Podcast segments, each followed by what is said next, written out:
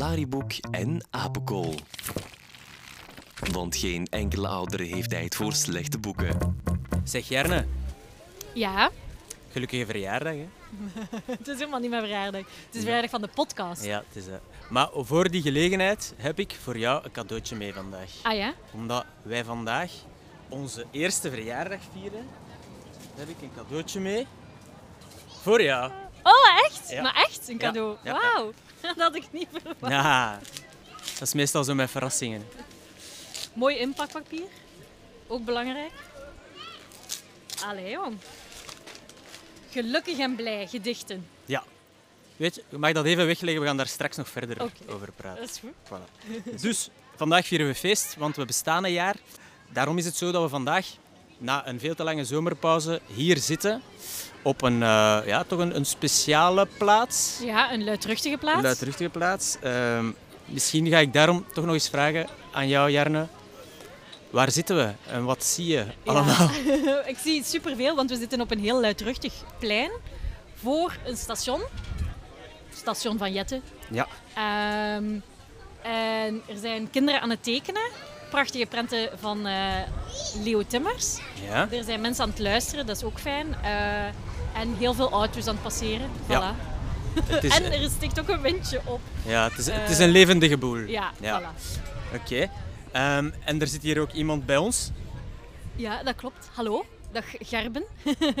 Jij bent van eh Labo Lobo. Ik ben vrijwilliger bij Labolobo. ja. Wat is Labo Lobo precies? Ah, wat Labolobo is, ehm, dat is een project dat werkt rond solidariteit tussen de generaties.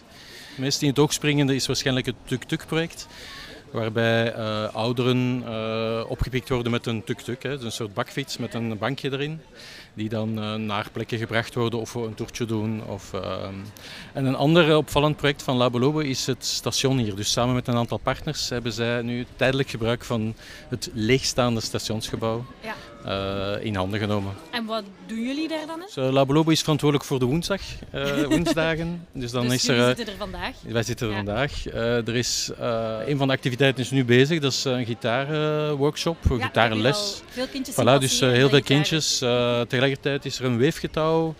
Eh, dat eh, week na week wordt. eh, enfin, er zijn heel veel verschillende dingen. Ah, super tof. En tot hoe lang zitten jullie hier nog? Er is een overeenkomst met de NMBS voor een aantal jaren. Oh, oké. Dus we zitten hier zolang als er geld gevonden wordt voor activiteiten. Want dat- eigenlijk is dat het een beetje de, waar het dit iets moeilijker maakt. Dus Ja. we hebben de plek, maar we hebben niet altijd genoeg middelen om, om heel veel, Ja. om al onze dromen, eh, want dat zijn er veel, eh Daarom roepen we het hele publiek hier op om veel te gaan drinken binnen. Voilà. eh, Veel geld te spenderen veel geld te spenderen. in, het, in het cafeetje. Ja. Ja.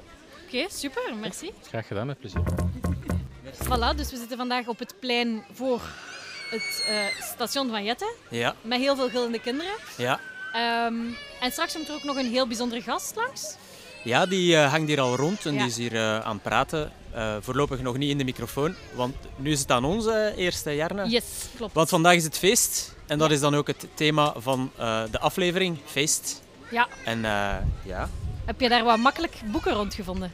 Ah, wel, ik vond het niet zo gemakkelijk Nee, deze keer niet. om Ik aan ook niet. drie te geraken. Maar uiteindelijk heb, heb ik ze wel gevonden. Ja. Jij? Ja, ik ook. Zal ik van wal steken? Ja. Oké, het eerste boek is echt een feestboek.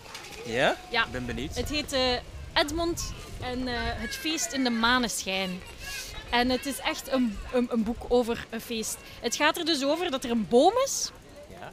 En boven in die boom woont Guus de uil. Daaronder woont Edmond de eekhoorn. En helemaal beneden woont eh, Walter de beer. En Walter de beer geeft altijd feestjes. Maar Edmond de eekhoorn durft nooit te gaan naar die feestjes. Hij is zo'n beetje bang om te gaan, een beetje verlegen. Hij maakt eigenlijk gewoon liever kastanjepuree en dan gaat hij vroeg in zijn bed. Maar op een avond, eh, net als hij in zijn bed kruipt, eh, klopt Guus de uil. Die houdt van zich eh, verkleden in allemaal andere dieren, dus die is super grappig in dit verhaal. Dus Guus de uil klopt aan bij Edmond en zegt, kom je toch niet even mee feesten? En dat is het laatste duwtje dat Edmond nodig heeft om toch eens naar zo'n feest te gaan. En, en het is, eh, ik herken de tekenstijl Ja. van Marc uh, Boutavant? Ja. Eh, ja, die is, is, dus het voor, van- is het voor kleintjes of Het is het zo al... eh, om voor te leren, denk Ja, ik. Ja, het is niet voor de allerkleinste, maar het is wel een eenvoudig verhaal. Mhm. Ehm, De tekeningen zijn inderdaad van Marc Boutavant, van Stinkhond, ken je die? En van... eh, van had- die toontelligen. van eh, toontelligen, ja. Oké, Dat goeie was start. mijn eerste tip. Goeie start. Ik ben mijn boek aan het zoeken, maar eh, ik vind het niet, omdat ik het jou net cadeau heb, ge- heb gedaan. Maar ik het Moet nog je even, cadeau nu al ik terug mag ik hebben? het nog even lenen? Ah, zo lang heeft het geduurd. Ja, eh, eh, ik had eerst... ehm, het lijkt wel een feestje van Stijn de Pape, ik weet niet of je dat kent. Ja. Genomen omdat het woord feest in de titel zit, Ja. moet er eerlijk in zijn. En ook omdat het al lang geleden was dat we nog eens poëzie hadden aangeraden. Dat als we dat al ooit hebben gedaan. Dus het was hoog tijd. Maar dit weekend vond ik dan dit boek, Gelukkig en Blij, van Edward van de Vendel. En eh, illustraties van Martijn van der Linden. Ja? Het is eh, echt vers van de pers, het ruikt nog nieuw. Ehm, en Dat is goed, ik- je hebt mij geen vies oud boek gegeven. Dat is al fijn. dat is voor straks, dat neem ik terug mee. Ehm, dus Waarover gaat met alle respect voor Stijn de Pape, maar toen dat ik hierin las, dat raakte mij gewoon veel meer, veel, veel beter. De gedichten. De gedichten. Ja. En dus heb ik, En ga je er eentje brengen? Ik ga er eentje brengen. Maar ik zal misschien eerst uitleggen waarover het gaat. Met plezier. Het is zo eh, eh, rond een thema opgebouwd. Het gaat eigenlijk over dieren op een herstelboerderij. Ik weet niet wat, of dat jou iets zegt, een herstelboerderij. Dat is een plek waar mensen in alle rust en kalmte tussen de dieren kunnen revalideren. En ja, op zich wel een origineel opzet. Maar het gaat niet over de mensen die daar revalideren, het gaat over de dieren die daar zitten. En elk gedicht heeft een van die dieren als hoofdpersonage. En eh, zoals Edward van de Vendel is, eh, zijn ze altijd heel grappig, maar ook gevoelig. En het zijn, het zijn eh, toegankelijke gedichten, maar er zit ook wel iets achter. Enfin, zo zonder al te veel opsmuk of al te mooie, allee, speciaal te willen doen, toffe gedichten. Oké. En daarom dacht ik, dat is een tof cadeau. En omdat jij het bent, en ook gewoon omdat we een podcast zijn die Ja. dat doet, heb ik een gedichtje dat ik graag zou willen voordragen. De titel van het gedicht is Dieren. En eh voilà, ik ga eraan beginnen. Zelfs als je moe bent, als je bedroefd bent of je eigen boosheid zat, zitten er nog altijd kopjes in je kat. De mezen lezen blaadjes in de berkenbomen door en zingen die als noten vanaf notenbalken voor. Jonge vosjes, jonge dasjes maken sprongen op het mos en er is een wedstrijd mestbolrollen gaande in het bos. Ergens grijnst een ezeltje en de ganzen lachen luid. En dat maakt voor jou misschien niet eens meteen wat uit. Maar er is leven om je heen, op allerlei manieren. Dus kijk naar de dieren, ze plukken stukken verdrietigheid weg. Door gewoon maar te bestaan, door gewoon hun gang te gaan. En, geloof je me niet? Zorg dan dat je een hommel ziet. Zo'n mini-trommeltje vol met gezoem dat boogjes vliegt van bloem naar bloem. Om onzichtbare slingers aan op te hangen. Bedenk het en je bent het. Gelukkig en blij. Slingers voor jou en slingers voor mij. Ik weet niet... eh, Denk, ah, dank je. Wauw. Dat is de eerste keer dat ik applaus krijg voor. Ja. En eh, wat moest ik er nog over zeggen? Ja, dus de illustraties zijn van Martijn van der Linden. En die werkt super gedetailleerd. Zie jouw gezicht trekken, dat is omdat er wind is, hè? Of om wat ik zeg. Eh, ja, dat hoort erbij. Ehm, dus die, die passen daar heel goed bij. Die zijn zo heel gedetailleerd, maar ook zo wel, eh, zit veel humor in. En eh, de gedichtjes vormen tezamen ook een verhaal. Dus het volgt eigenlijk een jaar op die herstelboerderij. En je, allee, die gedichten kunnen ook helemaal op zichzelf staan, zoals je hebt gehoord. Maar als je goed kijkt naar de illustraties, dan zie je ook dat er wordt verbouwd aan de boerderij. En je ziet zo de, de, allee, eigenlijk elk seizoen passeren in de illustraties. Het is wel echt allee, een tof eh, boekje voor op een eh, salontafel ergens in Liedekerken of zo. voilà, Oh, dankjewel, Jochen. graag gedaan. Ehm, Oké, nu ben ik helemaal uit mijn lood geslagen. Dat is niet erg, dat is niet erg. Eh, jij eet ondertussen een prachtig rode appel. Nee, nee, voor wat ik zal hem nog even geluid. laten liggen. Ja, het volgende boek dat ik mee heb ehm, gaat eigenlijk. eh, het is eh, Een huis vol lekkers van eh, Felicita Sala. Of Sala, ik weet het niet hoe dat je het uitspreekt. Ehm, het gaat over een feest in een appartementsgebouw. Ehm, eigenlijk is het zo dat in het appartementsgebouw op, in de Granaatstraat nummer 10 Ja. Maken alle bewoners iets klaar dat ze heel goed kunnen klaarmaken. Ik zie dat erop staat op de cover getipt door Otto Lengi. Dat vind ik al een beetje eh, intrigerend. Ja, en dat voor een kinderboek. Ja.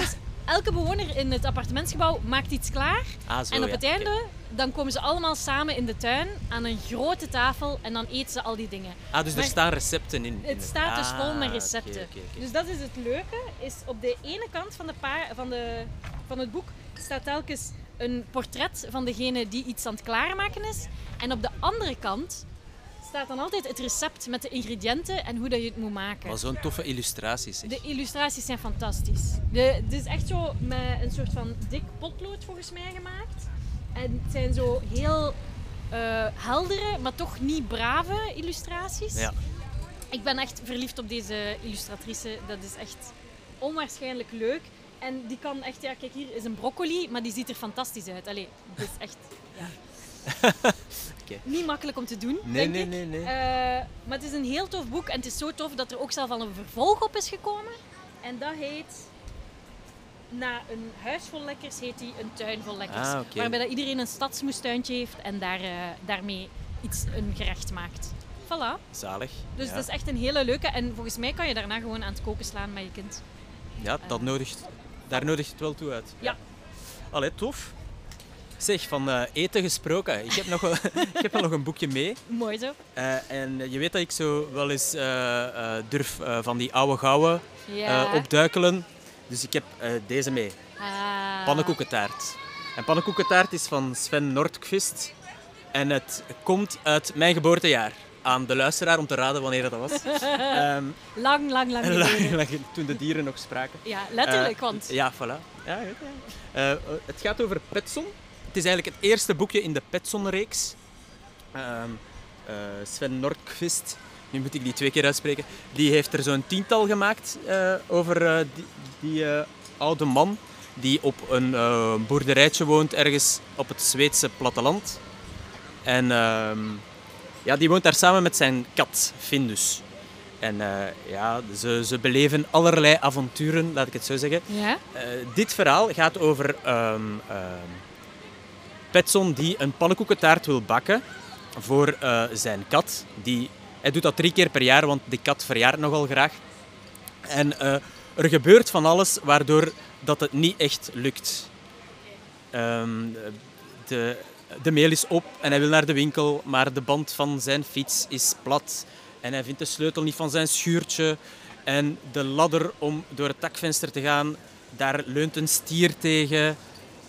Enzovoort, enzovoort. Dus ze moeten redelijk wat ehm, overwinnen om er te geraken. En eh, de buren van Petson die vinden hem nogal een rare. Ja. Eh, Ze, ze vinden hem een beetje eh, bizar. En dat is eigenlijk ergens wel te verstaan, want wat zij zien van op een afstand is ook niet echt allee, eh, ja, doorsnee. Zo zien ze een kat met een gordijn aan de staart eh, wegrennen of Petson die eh, in zijn onderbroek eieren en modder in een ton schept. En als je het verhaal leest, dan begrijp je wel waarom, maar de buren die vinden het een beetje raar. Ja. En eh, voilà, dus eh, ik vind dat wel... Ik, jij zal wel iets vinden over de tekenstijl, Ja, ik. superleuk. Ja? Ja, Oké. klassiek, maar heel leuk Ja, klassiek. Een beetje toch? gedateerd misschien, maar ik, vind, niet. dat wel, ik vind dat wel tof. Want er Ja. staan superveel details in zo ook. Heel grappig details. Als je het... En toegankelijk. Ja. Alright. Jouw beurt. Eh, ja, ik vind het nog wel moeilijk om, de, om een derde te kiezen. Dus van mij mag jij eerst nog gaan Ah, met jouw er derde. En dan ben er nog niet uit. Ik ga nog vijf minuten twijfelen. Ik heb dan eh, weer een recente meegenomen. En dat is Feest voor Finn. En eh, dat is getekend eh, door Peter Goes, die we al eens hebben behandeld hier over zijn tijdlijnboeken. Ja. Ehm, en dit hier is een zoek- en vindboek. Het gaat over Finn, die in het midden van de nacht wakker schrikt omdat er van alles gebeurt in zijn huis. En het is een heel tof verhaal, visueel alleszins, omdat het, het zijn zo altijd zo twee à drie Wow. kleuren, er gebeurt van alles. Er is- gebeurt echt van alles. als, je de, als je het openslaat, ben je direct overdonderd van wat dat er allemaal... Ja, het is echt een gigantische zoekplaat. Het is zo'n beetje het concept vergelijkbaar met het taartenboek. Ik weet niet Ja. of dat je dat kent van Tae King. Die heeft zo een aantal taartenboeken gemaakt waar dat er in het begin van het verhaal wordt er iets gestolen En dan de dieven vluchten en dan moet je zomaar gaan zoeken. Allee, ik heb het ook mee, ta- taartenboek. Twee voor de prijs van één. Je, weet, je weet, je kan weet ook hoe niet ik, kiezen. je weet hoe ik ben. ik heb het laatste mee van die reeks ook Ja. omdat eh Tae King heeft die nog maar net uitgebracht. Gewoon al het feit dat hij op 90-jarige leeftijd nog een taartenboek uitbrengt, is Ja. eh, fantastisch. En wat die twee boeken gemeen hebben, is dus dat er in het begin van het verhaal eh, iets wordt gestolen en er zijn gigantisch veel verhaallijnen die eh, elke keer weer eh, kan je zo een ander groepje personages volgen over de pagina's heen tot het einde van het verhaal. ja, die taart voor iedereen, die ken ik, die is echt geniaal. Hè? Ja, Al die personages maken inderdaad een hele evolutie mee. Ik denk dat er ook ondertussen al allee, zeker meer dan vijf zijn, Ja. of, allee, misschien zelfs nog meer. Ehm, ja, geniaal natuurlijk, dat opzet. Maar deze is zo'n beetje in hetzelfde. Allee, de illustraties zijn helemaal anders natuurlijk. En het einde is ook helemaal anders. Dat moet je maar eens lezen om eh, Spannend. te zien wat er net gebeurt. Maar het is ook zo echt super gestileerde illustraties, die maken het af. Ja. Je krijgt zo ook zo elke keer wat, eh, geeft de auteur zo wat tekst erbij. Ja. Voor mij had dat niet gemoeten. Allee, ik vind het wel tof om het zelf te ontdekken. Ja, Maar misschien is dat voor sommigen wel eh, een handleiding. een handleiding, want er gebeurt echt wel massaal veel op elke pagina. Ah, Voilà. wel ideaal, dan weet ik wat ik kan tippen. Ja? Eh, ik heb namelijk een boek mee zonder tekst nog eens. Oké. Ah ja, dus dat, dat boek van Tae King is ook zonder tekst. Ah, ah ja. Voilà, kijk. voor daarop wie voor daarin geïnteresseerd is. Heb ik mee deze, Kermis in de Nacht. Ehm, dat zit bij ons in de biep in de categorie feesten, dus dan mag het in deze podcast. Denk ik. Zeker, zeker. Eh. En wij beslissen ook gewoon zelf welke boeken we... ah. Het is een prachtig geïllustreerd boek, ja, dus zonder tekst. En het gaat erover wat er gebeurt als de dieren in het bos op een avond als de kermis sluit, zelf besluiten om de kermis open te doen. kijk, dat vind ik al geniaal. Ja, en dat is echt geniaal. Dus de wasberen laat iedereen door het gaas. En dan begint de kermis en ze betalen bijvoorbeeld met nootjes. En ze gaan op de eh, eendjes vangen. En de, de wolf krijgt, heeft dan goed geschoten met het pistool en krijgt dan een goudvis in een zakje. Eh, ze gaan op de theekopjes. eh, eh, op de grote zo, de, de viking. Ik Het is wel echt, dat- zijn echte Ja. kunstwerken wel, echt, Het die zijn illustraties. prachtige illustraties. Ik denk in aquarel. Ja. De dieren zijn ook te schattig voor woorden. Zie, hier zit die wolf op zo'n paard, in een- op een paardenmolen. Zie hoe schattig dat is met zijn zakje, met zijn vissen. Ah, ja. Het is echt, het is ook om van te smelten en om te ontdekken. En het is een heel verhaal. En ehm, deze auteur, ga eventjes kijken, geïllustreerd door, ja, ik kan, maar ik kan het echt niet, Oh. Di Giorgio? Di Giorgio of zoiets. Di Giorgio? Ja. Eh, maar samen- Maria Chiara Di Giorgio.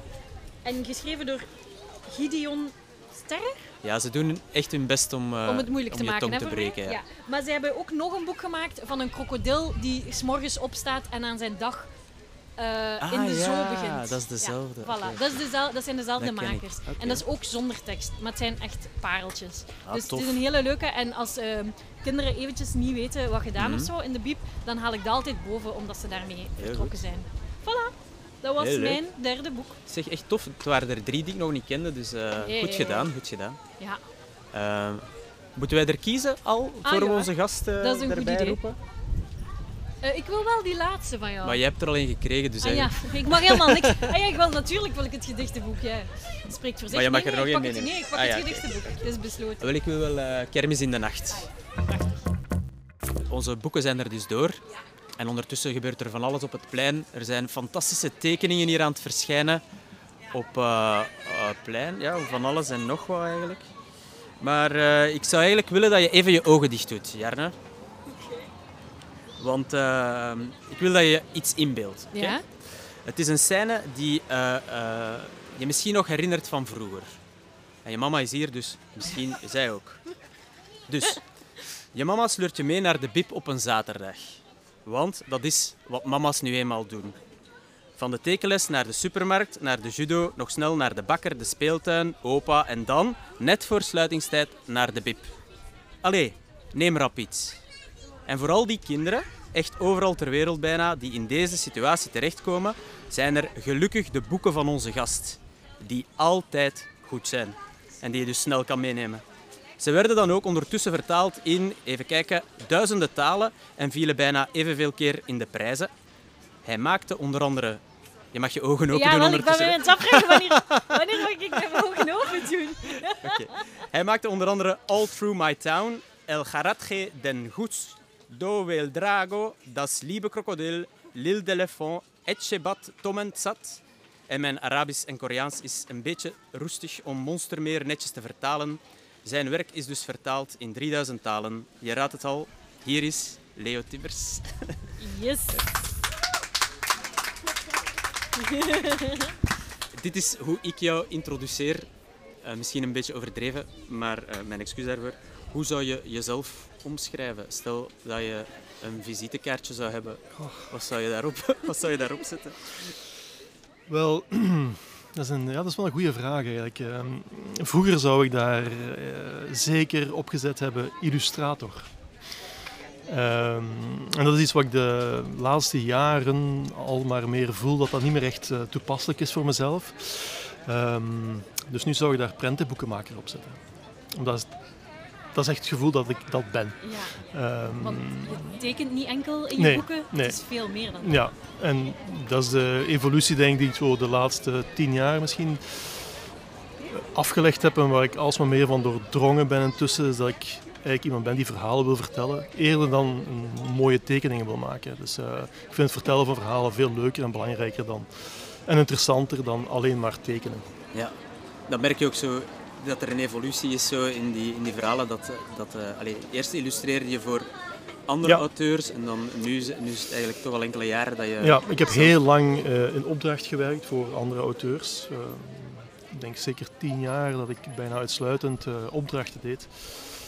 Ehm, en dat was echt iets, er moest iets, uit. Ik moest, ik moest zelf gaan vertellen. En dan begon ik zeker op het einde echt te gaan voelen dat, ik, eh, dat het illustreren alleen niet genoeg was voor mij. Ehm, dat ik daar ook niet echt mijn hart kon inleggen. Eh, het vreemde is dat als je een verhaal van iemand anders illustreert, eh, dan moet je in iemand anders zijn wereld komen. En ik vond dat altijd al heel moeilijk.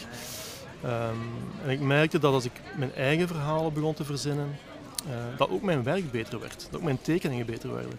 En dat komt natuurlijk omdat je gewoon iets doet met veel meer overtuiging, omdat het helemaal eh, uit jou komt. eh, of uit mij komt in dit geval. Nu, op plein zijn nu allemaal, de, de kinderen zijn jouw personages aan het, eh, aan het, tekenen, super mooi allemaal. Eh, die zijn ook heel herkenbaar. Allee, als je een tekening ziet van jou, zeker een van die dieren-illustraties, is dat zo. Een, een, een gebeurt automatisch dat die, dat die dieren zo. Allee, ik weet dat niet. Ze, Het, het ziet er vaak eenvoudig uit en dat is ook eigenlijk de bedoeling dat het er eenvoudig uitziet. Maar ehm, je zou eens, ik heb dat wel eens gedaan in, in een lezing, de evolutie van een personage bijvoorbeeld laten zien hoe het, waar ik start en waar ik eindig. En dat is dag en nacht, dat is zo vaak niet te herkennen. Ehm, dus ja, er zit zeker iets typisch in, al die personages, een signatuur waar ik altijd ook weer op terugkom. Ehm, maar het is bijna nooit zo dat een personage er meteen staat. Het is een heel proces om, om daartoe te komen. Eh, daar ben ik maanden mee bezig eigenlijk. Ehm, dus dat, ja, ik, ik, ik, zou willen zeggen dat, dat die dingen heel spontaan en natuurlijk ontstaan, maar het is vaak een echte, een echte strijd om, om, om een goede vorm te vinden. eh, ook de betekenis van het personage in het verhaal. Hoe moet hij eruit zien? Wat vraagt het verhaal? Ehm, dus het, ja, het is meer dan zomaar een personage tekenen. Het, staat altijd in verband met wat je eigenlijk wilt vertellen. Oké. Ehm, naast die eh, herkenbaarheid van de personages is er ook iets dat altijd heel opvalt, zo die, die, ehm, die textuur, het feit dat die alle prenten zo tactiel zijn. Mijn dochter die hier ergens rondloopt, die wrijft altijd zo over de, de prentjes, eh, omdat dat zo, allee, zo, ja, die texturen, hoe krijg je dat voor elkaar? Of is dat ook weer een vraag? een, moeilijke vraag. Eh, nee, dat is, dat is iets dat groeit. Hè. Eh, eigenlijk, ik denk als je al mijn boeken naast elkaar legt in een tijdslijn, zou je, zie je dat eigenlijk ontstaan. Hè. Hoe dat in mijn eerste boeken die textuur veel minder is en het eigenlijk allemaal nogal glad is eigenlijk. En hoe ik eigenlijk probeer met elk boek daar voortdurend meer eh, persoonlijkheid en, en, en ja, het allemaal wat, ehm, ehm, ja, wat minder glad te maken. En, en ook echt het materiaal te laten spreken, wat ik eigenlijk ook fijn vind. Namelijk, ik, ik werk niet digitaal, hè. ik werk met verf. En ja, dat, dat heeft een bepaalde eh, textuur vaak en een bepaald gevoel. En dat wil ik er eigenlijk hoe langer hoe meer ook inleggen. Weet je? Dat, uh, kijk, dat zijn met de hand gemaakte prenten. Um, plus dat het gewoon, het, het, voegt een tactiliteit toe, vind ik. Um, zoals je zegt, je hebt het gevoel dat je ze kan aanraken. Um, ja, je, je, uiteindelijk zoek je alles om je lezer in het verhaal te trekken. Dat is ja. waar je mee bezig bent. Je wil, je wil ze meenemen. Ja. En hoe levensechter, hè, ook al is het heel gestileerd wat ik doe en, en is het natuurlijk geen, geen, geen realisme, probeer je toch met alle middelen je lezers mee te trekken. En ik denk dat de texturen, uh, de manier waarop je je verhaal vertelt en zo, dat dat allemaal meespeelt uh, om, het zo, om het zo levendig mogelijk te maken. Ik heb een vraag die je waarschijnlijk al duizend keer hebt moeten beantwoorden, maar ik ga ze toch stellen voor onze luisteraars en voor mezelf eigenlijk. Hoe begin je aan zo'n verhaal? Ja. Is, dat, is dat dan, heb je een situatie in je hoofd of personage? Of... Ja. Dat is een, ja, dat is een, dat is een heel moeilijke vraag. Er is, er is nog nooit een idee spontaan in mijn hoofd gekomen. Weet je, zo van, ik lig in bad of in bed of in de zetel en er komt een idee aanwaaien en hoera. Uh, dat is, nog, is me nog nooit overkomen. Dus als ik niet uh, geconcentreerd ben, dan komt er niets. Wat ik wil vermijden is een soort van druk op mezelf te leggen van ik moet nu een geniaal idee bedenken. Want dat, zo werkt dat niet. Je moet, ik bedenk graag heel veel ideeën waardoor ik de druk op mezelf verlicht om dat, dat ene ding. Weet ja, je, dat, dat... Ja.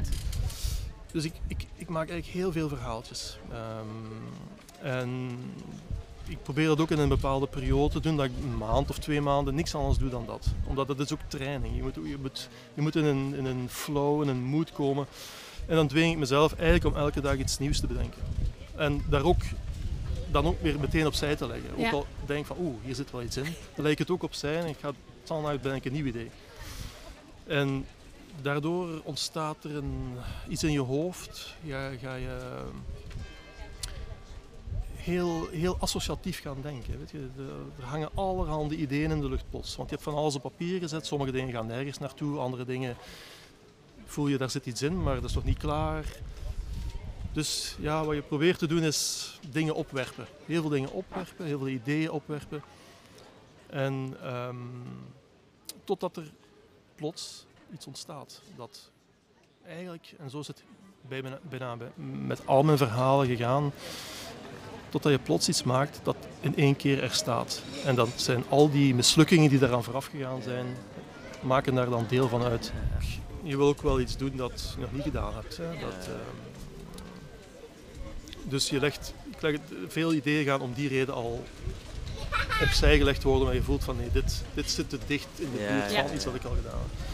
Ja, het is wel um, altijd origineel. Hè? Allee, jij Absoluut. kan het misschien zelf niet zeggen, maar ja, dat toch altijd, ja, ja. Het, het, volgende boek is toch altijd iets het, anders dan, uh, dan het vorige. Dat is wel tof. Ik vind dat ook heel noodzakelijk voor mezelf, omdat ik weet dat ik er zo lang aan werk. Ik zou die energie niet kunnen opbrengen als ik niet het gevoel had dat ik, hier iets, dat ik iets aan het doen ben wat ik al niet al gedaan heb. Weet je. Dan zou dat echt... Uh, ja, ik, zou dat, ik zou me daar niet kunnen voor, uh, voor motiveren eigenlijk. Um, vandaar dat ik ook nooit een reeks doe of zo. Want uh, eenzelfde personage nog eens opnieuw tekenen, dat is echt, uh, dat is echt niks voor mij. Dus, het moet echt elke keer iets zijn dat heel fris is voor mezelf. En, en liefst ook iets waar ik, waar ik, het, oeh, waar ik wel bang van ben. nee, waar ik jezelf van, een beetje uitdacht. Ja, dat ik denk van hoe ga ik dit doen? En dat kan heel, dat kunnen heel dom zijn hoor. Het kunnen geen grote dingen zijn, maar, maar soms, zoals mijn boek dat nu gaat uitkomen, een bril, de bril van Beer. Dat gaat over een beer en dat is eigenlijk een heel eenvoudig verhaal. Maar toch zitten daar heel veel dingen in waar ik super bang van was. dus um, ja, dat, dat moet er altijd wel zijn. Er moet iets te onderzoeken zijn in een boek. Uh, en iets te ontdekken voor mezelf. Uh, dus je zegt het nu net zelf dat je binnenkort een nieuw boek uh, uitbrengt. Een bril voor beer? Een bril? De bril van de beer. Bril van beer. Ja, de bril van beer. Kan je daar al iets over vertellen, hoe dat, uh, het verhaal uh, waarover het gaat? Ja, ik kan daar heel kort iets over zeggen. Het gaat dus over een beer die redelijk autobiografisch ook weer, die zijn bril niet vindt. Wat de lezer ziet, maar de, bril, maar de beer niet ziet, eh, is dat zijn bril gewoon op zijn hoofd staat. Maar hij denkt dat hij zijn bril vergeten is bij zijn eh, goede vriend Giraf. En hij gaat naar Giraf om, omdat hij denkt dat daar zijn bril ligt. Maar onderweg naar Giraf ziet hij allerhande dieren die hij nog nooit in zijn leven onderweg naar Giraf tegengekomen is. Ehm, ja, wat hij dan ziet en hoe dat afloopt, ja, dat, eh, dat ga natuurlijk niet verklappen. Een hele goede teaser alleszins. Ja. Dus het is weer een, een dier als eh, hoofdpersonage. Dit is weer een dier als hoofdpersonage. Ehm, twee dieren eigenlijk. En het is, Jij het is eigenlijk zo van twee acten. Ja, ik heb iets met dieren, ja. Ik vind dieren heel interessant eh, om te tekenen. Ook op hetgeen dat ze... Ik vind, ja, ik vind mensen, eigenlijk, mensen tekenen... ehm, hoewel ik ben nu eigenlijk aan iets nieuws begonnen als met een mens. Dus ik, ook omdat het een uitdaging is, omdat ik het zo weinig doe, denk ik. Eh, maar eh, ja, dieren... Er zijn meer, meerdere voordelen aan het dier tekenen. Hè. Ze, ze, ze creëren meteen een soort van afstand. Hè. Je zit eigenlijk meteen in een andere wereld, waarin heel veel mogelijk is. Maar ze stralen natuurlijk ook iets uit. Hè. En, eh, wat een dier uitstraalt. bijna alle dieren in mijn boeken hebben een, hebben een functie voor het verhaal. Hè. Dus de lieve krokodil, ja, die is heel plat. En daar kunnen dieren oplopen en die heeft een grote bek om anderen weg te jagen. Dus de vorm of de, de keuze van het dier heeft vaak te maken met wat ik eigenlijk met dat verhaal wil vertellen. Hè. Die olifant op het eiland van Olifant die op alle boten springt en die boten gaan allemaal stuk. Ja, dat is omdat hij natuurlijk groot en zwaar is, hè, wat een olifant is. Dus ik vind die kenmerken die dieren hebben, eh, natuurlijk hebben we dat over de kleuren ook die het interessant maken en de vormen. Ehm, maar die, die, die helpen vaak mij om een verhaal te vertellen. Ehm, dus ehm, vind ik er zo interessant aan. En ja, in dit geval met beren is dat misschien iets minder het geval, maar eh, op een of andere reden vond ik hem heel toepasselijk voor het verhaal. Soms is dat ook niet meer zijn dan Soms moet dat niet meer zijn. Ja, absoluut. Kijk, ik ben een fan van de podcast. Eh, ik heb ook al eh, heel veel afleveringen beluisterd en ik leer er zelf ook van. Dus eh, ik kom af en toe hebben het jullie voor boeken die ik, die ik ook nog niet ken en dat vind ik altijd heel, heel fijn. Dus prentenboeken, ehm, ja, dat is waar ik, waar ik mee bezig ben. Als daar twee mensen heel geboeid over kunnen praten, dan luister ik daarnaar. We doen ons best. Nu, ik voel wel, moeten we het nog over een boek hebben. Ik heb nog een boek gekozen. Ah ja, natuurlijk. Oh, ik ben- helemaal Ja, ja, ja. Ik was, ik was, ik was zo aan, het- aan, het- aan het luisteren naar... eh, Ja. starstruck. Als er, Ah. als er nog tijd voor is natuurlijk. Nee, zeker, zeker. Daar maken we tijd voor. Want ja, ik heb daar natuurlijk... Zo'n vraag is Dus, niet makkelijk. Ik vind het eigenlijk onmogelijk om, een, om er eentje om te er eentje te kiezen. Eh, maar ik heb dat toch geprobeerd. Ja. Ehm, ik ben heel benieuwd. ja. ik heb mee Kikker is bang van Max Veldhuis. En ja, waarom heb ik dit boek meegenomen? Het is... eh, ik zou over heel veel boeken heel veel kunnen vertellen, eh, namelijk wat ze voor mezelf betekend hebben. Hè. En, eh, en vaak gaat dat dan over wat heb ik er zelf van geleerd. Hè. Eh, en ja, Max Veldhuis ehm, is natuurlijk een prentenboekenmaker pur sang. Hè. Ehm, als je het over hebt, hebt over iemand die zowel briljant kan tekenen als briljant kan verhalen vertellen, ja, dan is Max Veldhuis voor mij een van de aller, allergrootste. eh, en vooral dit verhaal. Ehm, Vooral bekend van zijn kikkerboeken. ja, de kikkerboeken van hem. Ehm, en hoe je op een economische manier met weinig tekst en met heel eenvoudige tekeningen een enorm ja, diepzinnig eh, verhaal kan vertellen. En waarover gaat het verhaal dan? eh? Wel, het gaat over kikker die op een nacht geluiden hoort, bang is om te slapen. En eh, hij loopt in eerste instantie naar zijn goede vriend eh, Eend, omdat hij denkt dat, eh, omdat hij, omdat hij, omdat hij bang is. Maar komt hij bij Eend, gaat hij daarmee in bed liggen en natuurlijk wordt Eend dan ook bang, waardoor ze alle twee bang worden. Want die begint dan ook plotseling van alles te horen. En dan gaan ze naar Varkentje. Ehm, die daardoor ook bang wordt. Ehm, dus hoe angst aanstekelijk werkt, wordt daarin heel mooi verteld. Maar het allermooiste is dat Haas komt dan opduiken en die wil bij Kikker langs gaan, maar die vindt Kikker natuurlijk niet, want die, zit, die is weg. En die gaat daarna al die huizen af, totdat hij bij Varkentje uitkomt. En dan schrikken al die drie, want die denken dat er echte, deze keer een echt spook is, maar het is dus Haas. En op het einde vragen ze Haas, maar, zegt Haas, maar waarom zijn jullie zo bang? En, eh, dan zeggen ze, ja maar eh, is dat een monster en een spook? En Haas zegt, maar dat bestaat toch helemaal niet? Ehm, waarna ze aan Haas vragen, maar ben jij dan zelf nooit bang? En dan antwoordt Haas, natuurlijk ben ik ook bang. Maar toen ik daar straks bij jullie langs ging in al je huizen en jullie waren er niet, was ik bang dat jullie weg waren, dat jullie verdwenen waren, dat jullie er niet meer waren.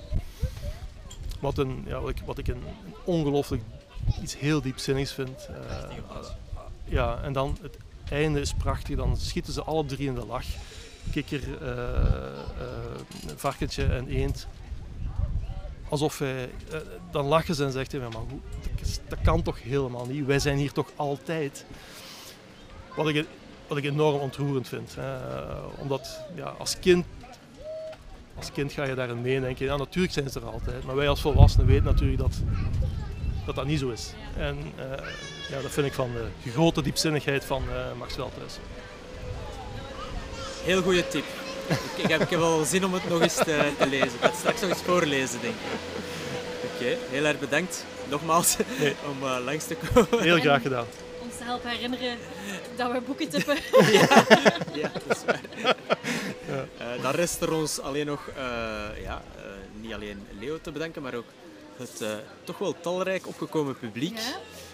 sommigen die niet eens meer doorhebben dat we nog aan het podcast opnemen zijn. En, dat is ook prima. dat is ook prima, inderdaad. Ook de mensen van Labo Lobo om ons hier te verwelkomen. En te zeggen dat we volgende maand ja. op 11 oktober Klopt. in de tram in, de tram in Vorst gaan zitten. Iedereen welkom. Ja. Voilà, tot dan. Dag. Dag. Lariboek en Apenkool. Deze podcast werd mogelijk gemaakt door de bibliotheken van Jette en Etterbeek. Je kan alle afleveringen vinden en je abonneren op iTunes of Spotify. Volgende maand zijn we er opnieuw, maar in tussentijd kan je ons bereiken op lariboek.gmail.com of via Instagram.